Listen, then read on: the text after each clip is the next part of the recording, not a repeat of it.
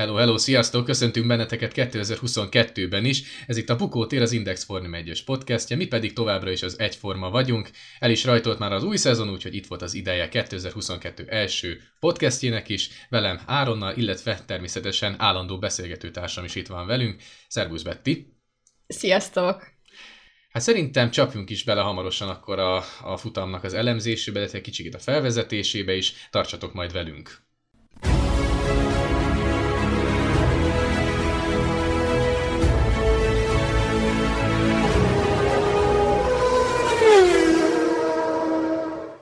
Hát végre, végre elrajtolt a 2022-es Forma 1-es szezon. Én azt gondolom, hogy a mögöttünk hagyott évad az, az minden várakozást felülmúlt. De hát ami volt az elmúlt, most már tényleg koncentráljunk 2022-re, mert úgy tűnik, hogy ismételten egy nagyon-nagyon izgalmas szezon vár ránk. Nagyon úgy tűnik, hogy kezdetben Ferrari dominanciával, de hát ennyire ne szaladjunk azért elő, előre, hiszen volt itt nekünk még az első verseny a Bahreini hétvége előtt egy kétszer-három napos téli tesztünk is, előbb Barcelonában, aztán pedig ugye már Bahreinben. Hát Betty, számodra milyen tapasztalatok szűrődtek le még a első verseny előtt? Mire számíthattunk? Hát ugye a tesztnapokat azt mindenki ilyen nagy kérdőjelként tekinti, hogy mennyire lehetnek mérvadók. Én, én azt gondolom egyébként, hogy nyilván egy tesztnapból nem lehet sokat leszűrni, viszont most már, amit láttunk a futamon, igenis le lehetett sokat szűrni, például a barcelonai tesztnapból is, ugye azt abszolút a Ferrari dominancia vitte el, viszont Bahreinben pedig ugye a Red Bull dominált, sőt, még a Haas Ferrari is megvillant Mick Schumacherrel, az utolsó napon egy második helyezést ért el Mick Schumacher, és egyébként pont ezt a látképet láthattuk a kezdő futamon, full visszajött, hogy hogy a Mercedes ugye szenved, a Ferrari és a Red Bull dominál, illetve a Ferrari motoros csapatok előtérbe kerültek úgyhogy meglepően reprezentatív volt mindkettő teszt.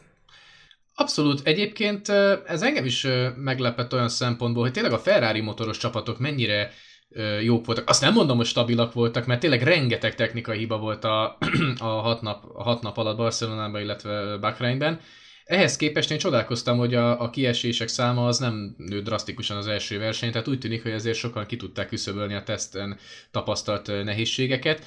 És az is valóban érdekes volt, hogy, hogy ahogy a Ferrari rendbe tette a motort, ahogy így a, a különböző hírekből lehetett olvasni, megtalálták azt a plusz 25 lóerőt, most nyilván plusz-minusz valamennyit, amivel, ö, amivel le voltak maradva tavaly a Mercedes-től, illetve a Honda-tól, és nagyon úgy tűnik, hogy ez a csomag borzasztóan összeállt. Láthattuk az első verseny is, hogy az Alfa Romeo, illetve a ház is mennyire versenyképes volt, de tényleg ne szaladjunk ennyire előre. Erről muszáj beszélni, te elhitted azt a Mercedesnek, hogy ennyire gyengén fogják kezdeni az évet, vagy te inkább azok táborát erősítetted, akik azt mondták, hogy altatnak, ott lesznek megint a szeren, az időméredzésen föl fogják tekerni a motort, és olyat adnak majd a világnak, hogy amit általában ugye adtak is az első versenyeken az elmúlt években. Hát Áron, én most őszinte leszek veled, én abszolút úgy gondoltam, hogy a Mercedes altat, és egészen az időmérőig pontosan ezt gondoltam, hogy itt aztán nagy színház van, akkor Hamilton is ugye nyilatkozik Toto Wolff is, hogy úristen mekkora nagy bajba vannak, és hogy nem tudják, hogy hol a kiút, és hogy a gyárban a mérnököknek mindenkinek dolgoznia kell, mert hogy itt nincsen fény az alagút végén, és ezt így mondom, ez mekkora színház. És egyébként ez, ez nem színház. Tehát most ez a, ez a kőkemény valóság. Tehát a Mercedes az, az tényleg elveszett. És az nem azt jelenti, hogy ugye a Mercedes nem tud visszazárkózni, mert hosszú a szezon, tehát 23 futamból áll, ez abszolút a leghosszabb szezonnak tekinthető, ugye a 2022-es év, bármi lehet, tehát akár egy ötödik, hatodik versenyre is hozhatnak ki olyan fejlesztéseket, amivel a Mercedes ott lehet a Red Bull Ferrari mellett, úgyhogy én azt mondom, hogy még ne írjuk le a Mercedes-t, viszont, viszont nem altattak. Én pedig most pontosan abba a táborba tartoztam, aki elhitte a Mercedesnek, hogy szenved, mert, hogy mondjam, ennyire látványosan visszaesni, tehát az, hogy azért a teszteken általában mindig megvillantak, tehát nem, nem mentek általában időmérős köröket, de egy-egy kis morzsát mindig elhintettek, hogy na azért vigyázzatok majd ránk, és nekem ott dölt el végleg a kérdés, amikor a, a, a szabad edzéseken is olyan, hát olyan ötödik, hatodik hely környéken, ugye voltak a negyedik, nyolcadik, ja, tehát top 10-ben voltak, de esélyük se volt a legjobb helyekre odaférni, és ott már nekem gyanús volt, hogy azért itt már általában az nyeregették a szabad edzéseket is. És amikor láttam azt, hogy tényleg Hamilton, amik a Q1-ben is mennyire szenved, meg főleg Russell, tehát Russellnek is még idő kell, hogy ezt az autót ő megszokja a tavalyi Williams után, Nekem onnan eldőlt, hogy ez a Mercedes ez tényleg gyenge, főleg, hogy utána ugye jöttek az elemzésekkel a, a versenyszimulációkról, hogy a, Mercedes mennyire a senki földjén van, hogy előttük van a Ferrari meg a Red Bull bőven, mögöttük meg hát azért tisztes távolságban jön a ház, Alfa Romeo és társai, Úgyhogy ez egy nagyon-nagyon érdekes kérdés lesz, hogy az alvó oroszlán az mikor fog tényleg felébredni majd, mert szerintem főleg most olyan szempontból nehezebb a dolguk, hogy rögtön jön a következő, már ezen a hétvégén ugye Jeddában lesz a, a, a Forma 1-es mezőny, de nem nagyon van idejük most ö, gyors megoldást találni általában a, a problémáikra, különösen ugyebár hát a magyarul delfinezésnek nevezett ö, ö, folyamatra, amikor az autó eszeveszetten elkezd pattogni, tehát borzasztóan rossz volt látni a Mercedes, hogy a versenytávon is egyfolytában az egyenesek végére már úgy pattogott szerencsétlen Hamiltonnak meg a Russellnek a fej, hogy az tényleg rossz volt nézni. Nagyon rossz lehet ezt átélni. Miközben a többi csapat meg ezt a teszteken tapasztalt jelenséget egészen jól tudták aztán mérsékelni, kontrollálni. Ugye három csoportra lehetett talán osztani a mezőnyt. Volt, akiknél ez a delfinezés szinte nem is volt jelen, ilyen volt, mint a Red Bull, vagy mondjuk a McLaren. Picikét lehetett csak látni a Ferrari-nál mondjuk, és a Mercedesnél, meg úgy általában a, a talán a, Mercedes motoros autóknál, tehát még az Aston Martinnál is erőteljes volt abszolút, illetve az Alfa Taurinál is, na ők úgy tűnik, hogy ebből ki tudtak jönni, és az a fura, hogy a Mercedes nem. És Toto Wolf is elismerte, hogy nagyon félre, félreismerték ezt az autót, meg a fejlesztéseket, hogy nagyon nem váltak be. Ugye az volt náluk az extra, ez a iszonyatosan szűkre szabott oldalsó, hát nem is lehet oldalszekrénynek nevezni, mert kb. semmi sincsen ott, Viszont valószínűleg be az autóban brutális a potenciál, csak hát az lesz a kérdés, hogy ezt mikorra tudják tényleg kihasználni. Amit te is mondtál, lehet, hogy eltelik 5-6 verseny, és lehet, hogy addig közben a Ferrari meg a Red Bull szépen halad majd előre. Úgyhogy hát fel van adva a lecke, és már emiatt is nagyon izgalmas ez a, ez a szezon már egy futam után, hogy egyelőre azt mondjuk, hogy két, két csapat megy a világbajnoki címért, de ez könnyen lehet, hogy majd a Mercedes is tényleg be fog csatlakozni, úgyhogy ez nagyon érdekes lesz mindenképpen. Így van, viszont szerintem térjünk rá most már az időmérőre. Ö, nem tudom, Áron, te számítottál egy ekkora Ferrari sikerre, mint ami az időmérőn ö, következett be, illetve arra, hogy, hogy a ház Ferrari bekerül a Q3-ba? Hát ö, a tesztek alapján azt azért lehetett várni, hogy a Ferrari, ha nem is nem is a leggyorsabb, viszont ott van valahol az elejében, mert nagyon stabilak voltak, tehát borzasztóan stabilak voltak. Nekem nagyon tetszett az, hogy ellentétben az elmúlt évekkel nem hirdettek már rögtön világbajnoki címet maguknak, hogy na hát milyen királyok voltunk, hanem szépen csöndben tették a dolgukat, és ez nagyon meglepő volt, és egyrészt ez valamilyen szinten szerintem egy ilyen megnyugvást is adott a csapatnak, hogy jó, most nem rajtunk van a fókusz annyira, szépen próbálták terelni, hogy nem, nem, a Red Bull az esélyes, stb. Tehát szépen tették a dolgukat, rengeteg kört mentek, kisebb technikai gondjaik voltak csak, de nem voltak jelentősek.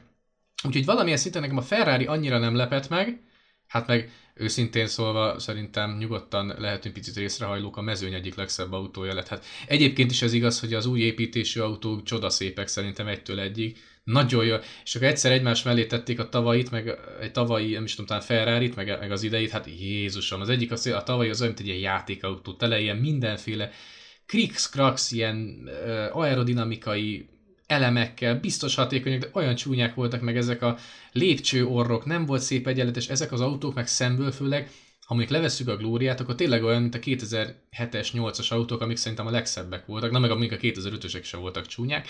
Szóval tényleg néztem, hogy ó, nem, de gyönyörűek, eszméletlen jól néznek ki.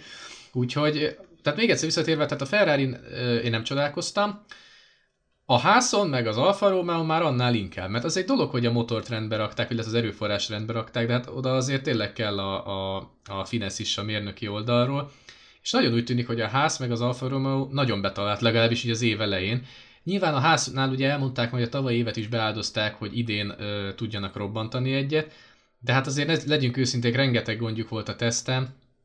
Én azt hittem, hogy egyébként mind a két autó ki fog esni a versenyen. Nyilván itt most egy kicsit bele kell keverni azt is, hogy ugye az utolsó utáni pillanatban Mazepint kirúgta a csapat, különböző okok miatt, ezt nyilván mindenki tudja, hogy miért. és jött a helyére Kevin Magnussen, aki szerintem mennybe meneteltéli át mostanában, nyilván majd elmondjuk, hogy mi miért, meg aki látta a versenyt, az úgy is tudja. És az Alfa Romeo-nál pedig ugye azt lehet tudni, hogy a legkönnyebb autó. Tehát rengeteg csapat küzd azzal, hogy meghízott a járgány, a Verda, és Hát nyilván ezek súlyos tizedeket, meg századokat jelenthetnek, úgyhogy az Alfa Romeo szerintem most lubickol ezek között a körülmények között, mindaddig nyilván, amíg a, a csapatok el nem kezdik majd lefaragni az autót, meg fogyókurára nem fogják. De üdvözítő volt látni azt, hogy a tavaly év két abszolút sereghajtója, az Alfa Romeo meg a ház, szépen átugrotta a középmezőnyt, és ott vannak tulajdonképpen kis túlzással a Mercedes mögött, úgyhogy ez mindenképpen nagyon üdvözítő volt. Számomra egy nagy csalódás a McLaren. Fú, azt is Landon Norris és Daniel Ricciardo teljesítménye, azt így konkrétan rossz látni, tehát így mondtam neked is futam közben, hogy, hogy én, én nagyon sajnálom őket, hogy, hogy ennyire hátul vannak. Oké, okay, mondják, hogy a Daniel Ricciardo ugye koronavírusból tért vissza, nem igazán tudott vele rázódni a dolgokba, viszont nem jó az autó, tehát Landon Norris se tudott megvillanni egész végén, tehát pontot se szereztek. Tehát, Igen, a McLaren nehéz, ugye nehéz. sokszor, meg ezt beszéltük is pénteken, hogy általában a McLaren szereti a pénteket így, azt nem mondom, hogy elkummantani, mert ez így nem igaz nyilván, de általában ők mind tavalyi szombatra tudtak nagyot fejlődni, és most is vártam, hogy nem majd szépen elő, előrelépnek, hát ez nem történt meg.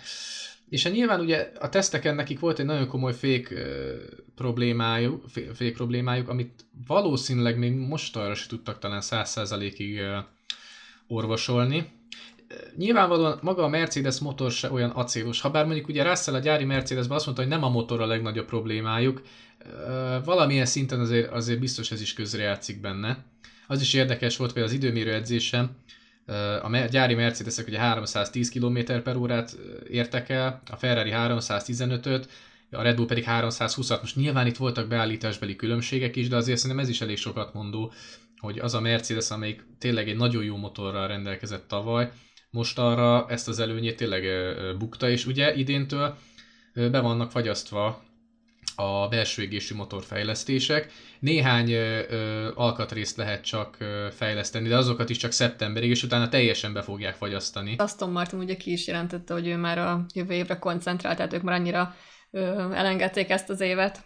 Én úgy tudom, hogy az Aston Martin egy teljesen új autó építésébe fogott, ami nem tudom, hogy a 140 milliós költségvetési sapka miatt mennyire eh, hogy mondjam, éri meg nekik, de ez is mutatja azt, hogy mennyire félre mentek ezzel az autóval. Tehát esélyük se volt. Tehát én azt gondoltam, hogy az Aston Martin, legalábbis a tesztek alapján, hogy azért ugye a középmezőny közepér talán elkezdi majd a szezon. Erre jött szerencsétleneknek Fettel pozitív koronavírus tesztje, nyilván ő se tudott volna ezzel az autóval csodát tenni. Inkább Hülkenberg tett csodát azzal, hogy egész jól ott tudott lenni a mezőnyben, és az időmérő edzésen se lett utolsó, kifejezetten erős volt, ahhoz képest mondom, hogy tényleg, hogy csütörtökön indult el repülővel Bahreinbe, úgyhogy tényleg előtte is le a kalappal. Úgyhogy, és amit mondtál is, ez igaz, tehát a McLaren hát nagyon-nagyon mélyről kezdi ezt az évet. Nem tudom, hogy ezt mikor tudnak ebből majd kilábalni, de ez egyébként is igaz a Mercedes motoros csapatokra, még egyszer mondom, hogy mind a, mind a hárman, illetve hát nyilván négyen, mert a Williams se valami acélos, eléggé mélyről kezdik majd ezt az évet. Hát ugye egy körön azt láthattuk, hogy a Ferrari nagyon atom, különösen Lökler alatt mozgott nagyon-nagyon jól az autó, de hát nyilván a versenytáv az egy másik dolog volt, és ott az, ott az elemzéseknél azt lehetett látni, hogy kicsit a, a Red Bull talán picit gyorsabb volt. Úgyhogy szerintem térjünk is át magára a versenyre. Hát láttunk ugye egy elég szolid rajtot, Szerintem ott nem volt igazán nagy történés. Annyi nyilván, hogy Perez és Bottas pocsékú rajtól, de aztán azért tegyük hozzá, nagyon szépen visszaverekedték magukat. Illetve a másik dolog, ami rögtön szembe tűnt, hogy a Mercedes mennyire gyorsan kezdi el a gumikat enni. Így van, ez az év szerintem abszolút arról fog szólni, hogy, hogy a gumikezelés, illetve a megbízhatóság, tehát ez egy két kardinális pontja az, az ez évi világbajnokságnak, és az a furcsa, hogy nyilván a gumikezelésben most a Mercedes van hátrányban, a megbízhatóságban pedig a Red Bull, tehát hogy erre majd később kitérünk, de, de mindkét csapat kardinális problémákkal küzd. Tehát ugye láthattuk, hogy, a, hogy az elején ugye Lewis Hamilton nagyon-nagyon sokat panaszkodott a gumikra, ugye ő állt ki elsőként a boxba, igaz jelezte a versenymérnökének, hogy ez korai kiállásnak ítéli meg, viszont ugyanúgy, tehát rosszul menedzselte a gumit a Mercedes.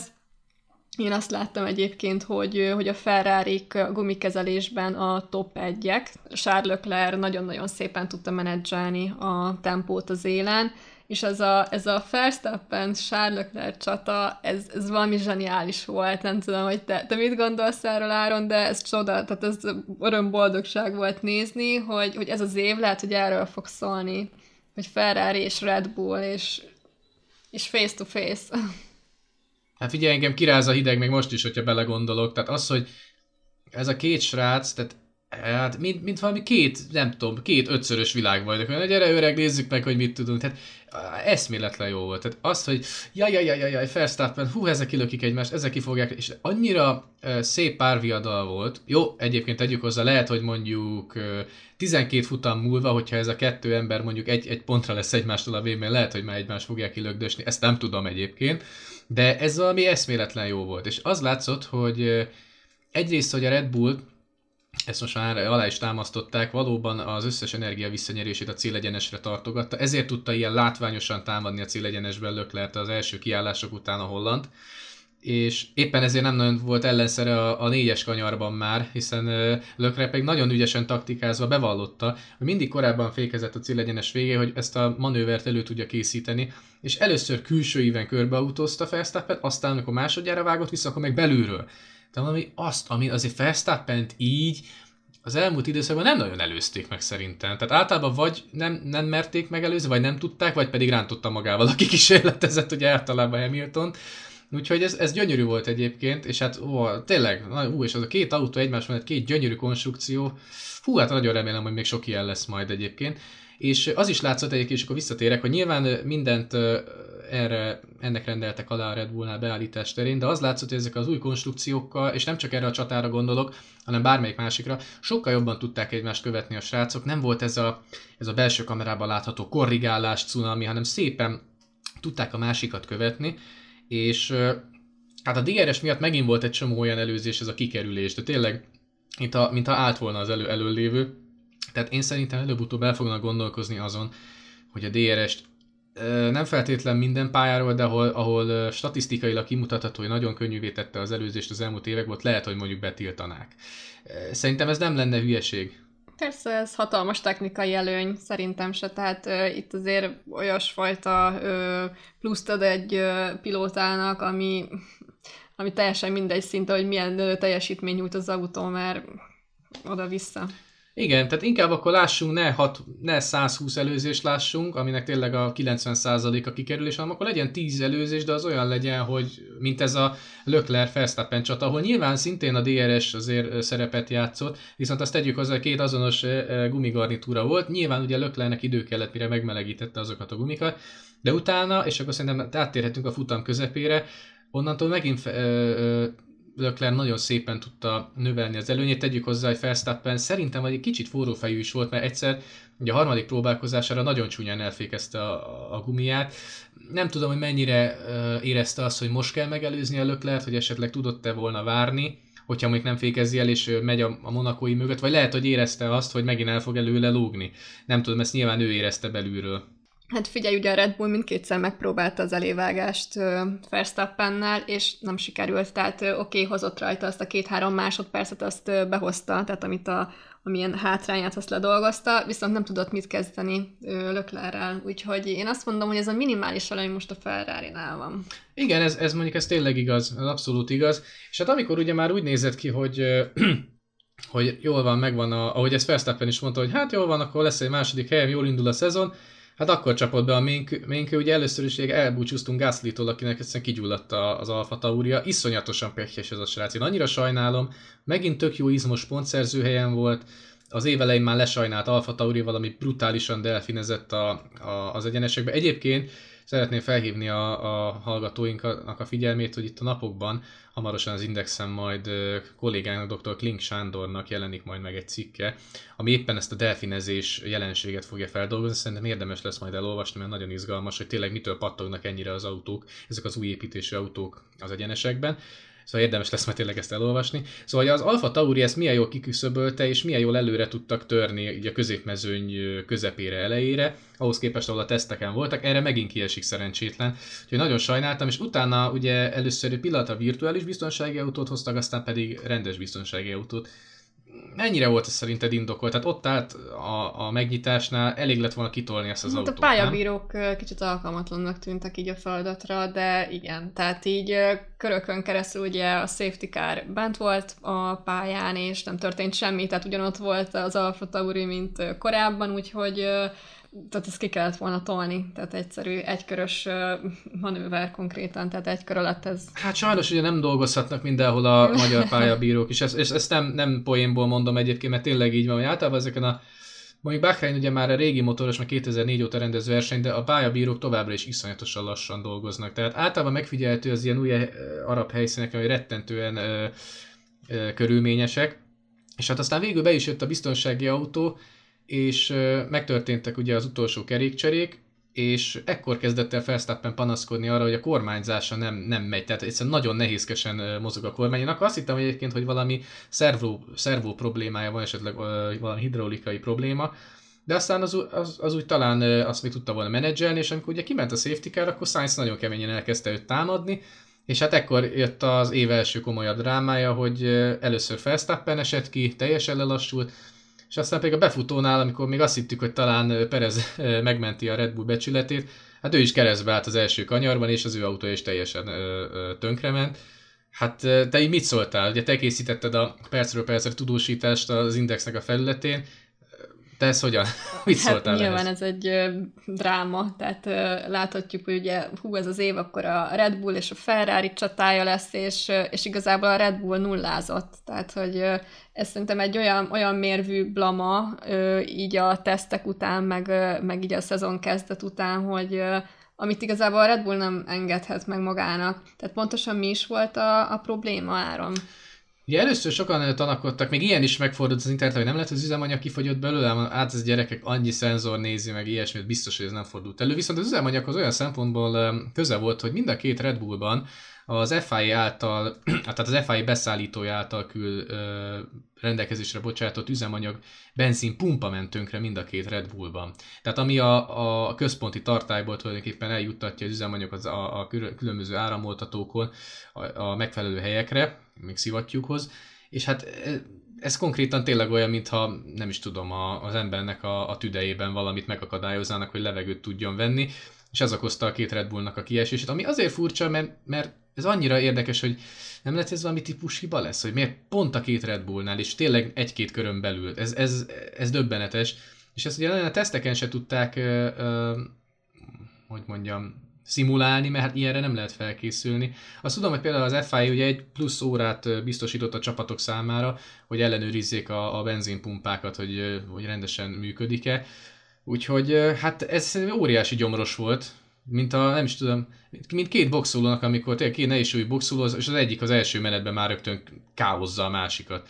Hogy nyilván hosszú a szezon, de ez, ezeket a pontokat, hát most ugye nyilván a, a, a Red Bull, vagy a ferrari kapásból van, hogyha most így fejből jól számolok, ugye 26 18, ugye már kapásból 44 pont előnyben vannak, ezt valahogy vissza kell majd hozni. Nyilván iszonyat sok minden fog idén is történni, kiesések, hibák, stb. benne lesz majd, de hát ez már mínusz egy gól. Hogyha ennyire sebezhető, akkor itt azért érdekes lesz, hogy például egy nagyon atombiztosnak tűnő Ferrari-val szemben, és hát a Mercedes ugye a lassú, és lehet, hogy a, a Mercedes mondjuk tempóban hátrányban van, viszont, viszont jóval megbízhatóbbnak tűnik, mint a Red Bull, és ez hosszú távon lehet, hogy hoz majd nekik a konyhára.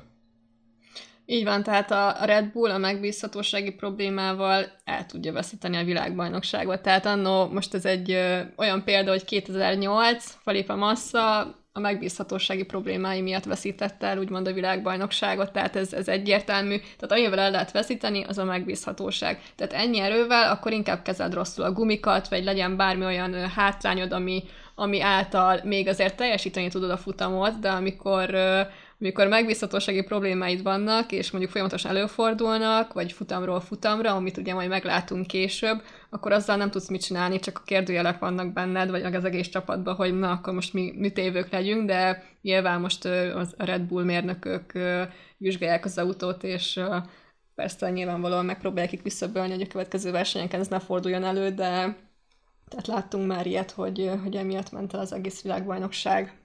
Az abszolút így van, az abszolút így van. És hát, hogyha már beszéltünk a, a győztesekről, ugye nyilván Ferrari mindent itt, akkor beszéljünk azért picikét a, a hátsó régiókról is, hiszen egy bizonyos Kevin Magnussen, miután uh, szerintem életében nem gondolta, hogy valaha a formális autóban fog ülni, az időmérő edzésen kemény hetedik helyet szerezte meg, aztán nyilván profitálva Red Bullok páros kieséséből, de azért ott volt, és behúzta az ötödik helyet a házszal. Hát ez, hát ez nagyon komoly.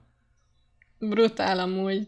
Hát tényleg a, a házcsapat, most nem azt mondom, hogy örülhet, hogy visszajött Magnussen, de, de azért Magnussen tényleg ott volt a szeren, és oké, okay, Mick Schumacher sajnos nem fért be ugye a top 10-be, nem tudott olyan teljesítményt nyújtani, illetve az időmérőn is hibázott a körén, de, de Magnussennek ez a debütálása, újbóli debütálása, ez tényleg zseniálisan sikerült, úgyhogy nem hiszem, hogy, hogy ő megbánta, hogy visszakerült most a mezőnybe, kíváncsi vagyok amúgy, hogy a következő futamokon így mit fog nyújtani. Hát ő ugye azt mondta, hogy a Mercedes mögött mi vagyunk a következő erő, és hát folyamatosan szinte láttam magam előtt a Mercedeseket. Tehát az érződik, hogy tele vannak önbizalommal, megjött tényleg az étvágyuk is. Schumachernek egy picikét majd most kell tudnia azt kezelni, hogy ezt az autót tényleg úgy, úgy meg tudja ülni normálisan, mert az az időmérőedzésen csak hibázott, ezért nem került be a legjobb tízbe, illetve hát nyilván a verseny ugye rögtön megforgatta őt okon az elején, ez valószínűleg azért döntően befolyásolta az ő versenyét, Viszont hát előtte ért célba élet első Form utamát teljesítő kínai Huang Zhu, ugye, a kínai srác, srác is. És rögtön egy pontot szerzett. Bizony, bizony. Az első gyenge debütálás szerintem. Láttad azt a videót egyébként, hogy hogy ünnepelt a csapattal? Azt nézd meg, hát az, az annyira, annyira jó, hogy egy tizedik helynek mennyire lehet örülni. Ez tényleg jó volt látni. Emlékszem, amikor Russell mennyire örült Jaj. annak, hogy pont szerző lett, és konkrétan Persze. elsírta magát, ugye pont a, a nemzeti csatorna, a nemzeti sportcsatornánk kamerái előtt, tehát az is egy nagyon megkapott pillanat, hát és ugye... ezek, ezek a nagy panos sikerek, amikor elérsz egy olyat, ami, ami egy minimális sikernek mondható más, tehát hogy így más számára, de, de ez egy hatalmas kő esik le ilyenkor a pilótáknak a lelkéről. Hát igen, abszolút, ez, ezt az első pontot megszerezni ebben az iszonyat kiélezett mezőnyben, mázlival, nem mázlival, akkor is ott kell lenni, ahogy az Bangartner Zsolt is megcsinálta 2004-ben. Ugye tényleg le a kalappal Zsú előtt is, és hát a csapattársa Bottas előtt is, aki tényleg nagyon jól ment az alfával, és hatodik lett, úgyhogy Bravo, bravo, rengeteg szép teljesítmény volt az idényító versenyen, rengeteg meglepő ö, negatív meglepetés is volt, ahogy ezt mondjuk a McLarennel említettük, vagy mondjuk a Red Bull kiesésével, illetve a Mercedes gyengeségével is. Mi lehet majd Jeddában, hiszen hétvégén már Szaudarábiában fognak körözni a srácok? Hát ugye a Mercedes tavaly dominált itt, most ez egy nagy álomvágás lesz, hogy valószínűleg nem lesznek az első helyek között. Szerintem hozni fogja a Ferrari ismét ezt az erős teljesítményt, és én kíváncsi vagyok a Red Bullra, hogy ki tudják-e küszöbölni ezeket a megbízhatósági problémákat, mert hogyha már a második versenyen is valami előfordul, akkor az elég negatív fényt vet majd a, az idei szezon következő részeire. Hát igen, vannak nyitott kérdések, én is azt várom, hogy a Ferrari lendületben fog maradni, és behúzza majd a, a szaudarábiai nagy díjat is, nyilván aztán, aztán majd meglátjuk. Hát és a Red Bull tényleg, hogy mm, hogyan tud ebből a pofonból fölállni, mert szerintem egyetértünk, ez egy nagy pofon volt mindenképpen a csapat számára. Úgyhogy szerintem tartsatok majd velünk egy hét múlva is, amikor a Jedi nagy díjat fogjuk ugyanígy kivesézni Bettivel. Reméljük, hogy ez az adás is tetszett nektek. Ne felejtjétek, amit jeleztünk is, hogy dr. Kling Sándornak a napokban jelenik majd meg az Indexen az úgynevezett delfinezésnek a jelenségének a, a megértése, a kivesézése. Szerintem nagyon érdemes lesz majd ezt is olvasni, illetve hát olvassátok is a tartalmainkat az Indexen. Ez volt tehát a Bukótér idei 2022-es első adása az egyformának a mondjuk úgy tolmácsolásából. Tartsatok velünk majd a jövő héten is. Sziasztok! Sziasztok!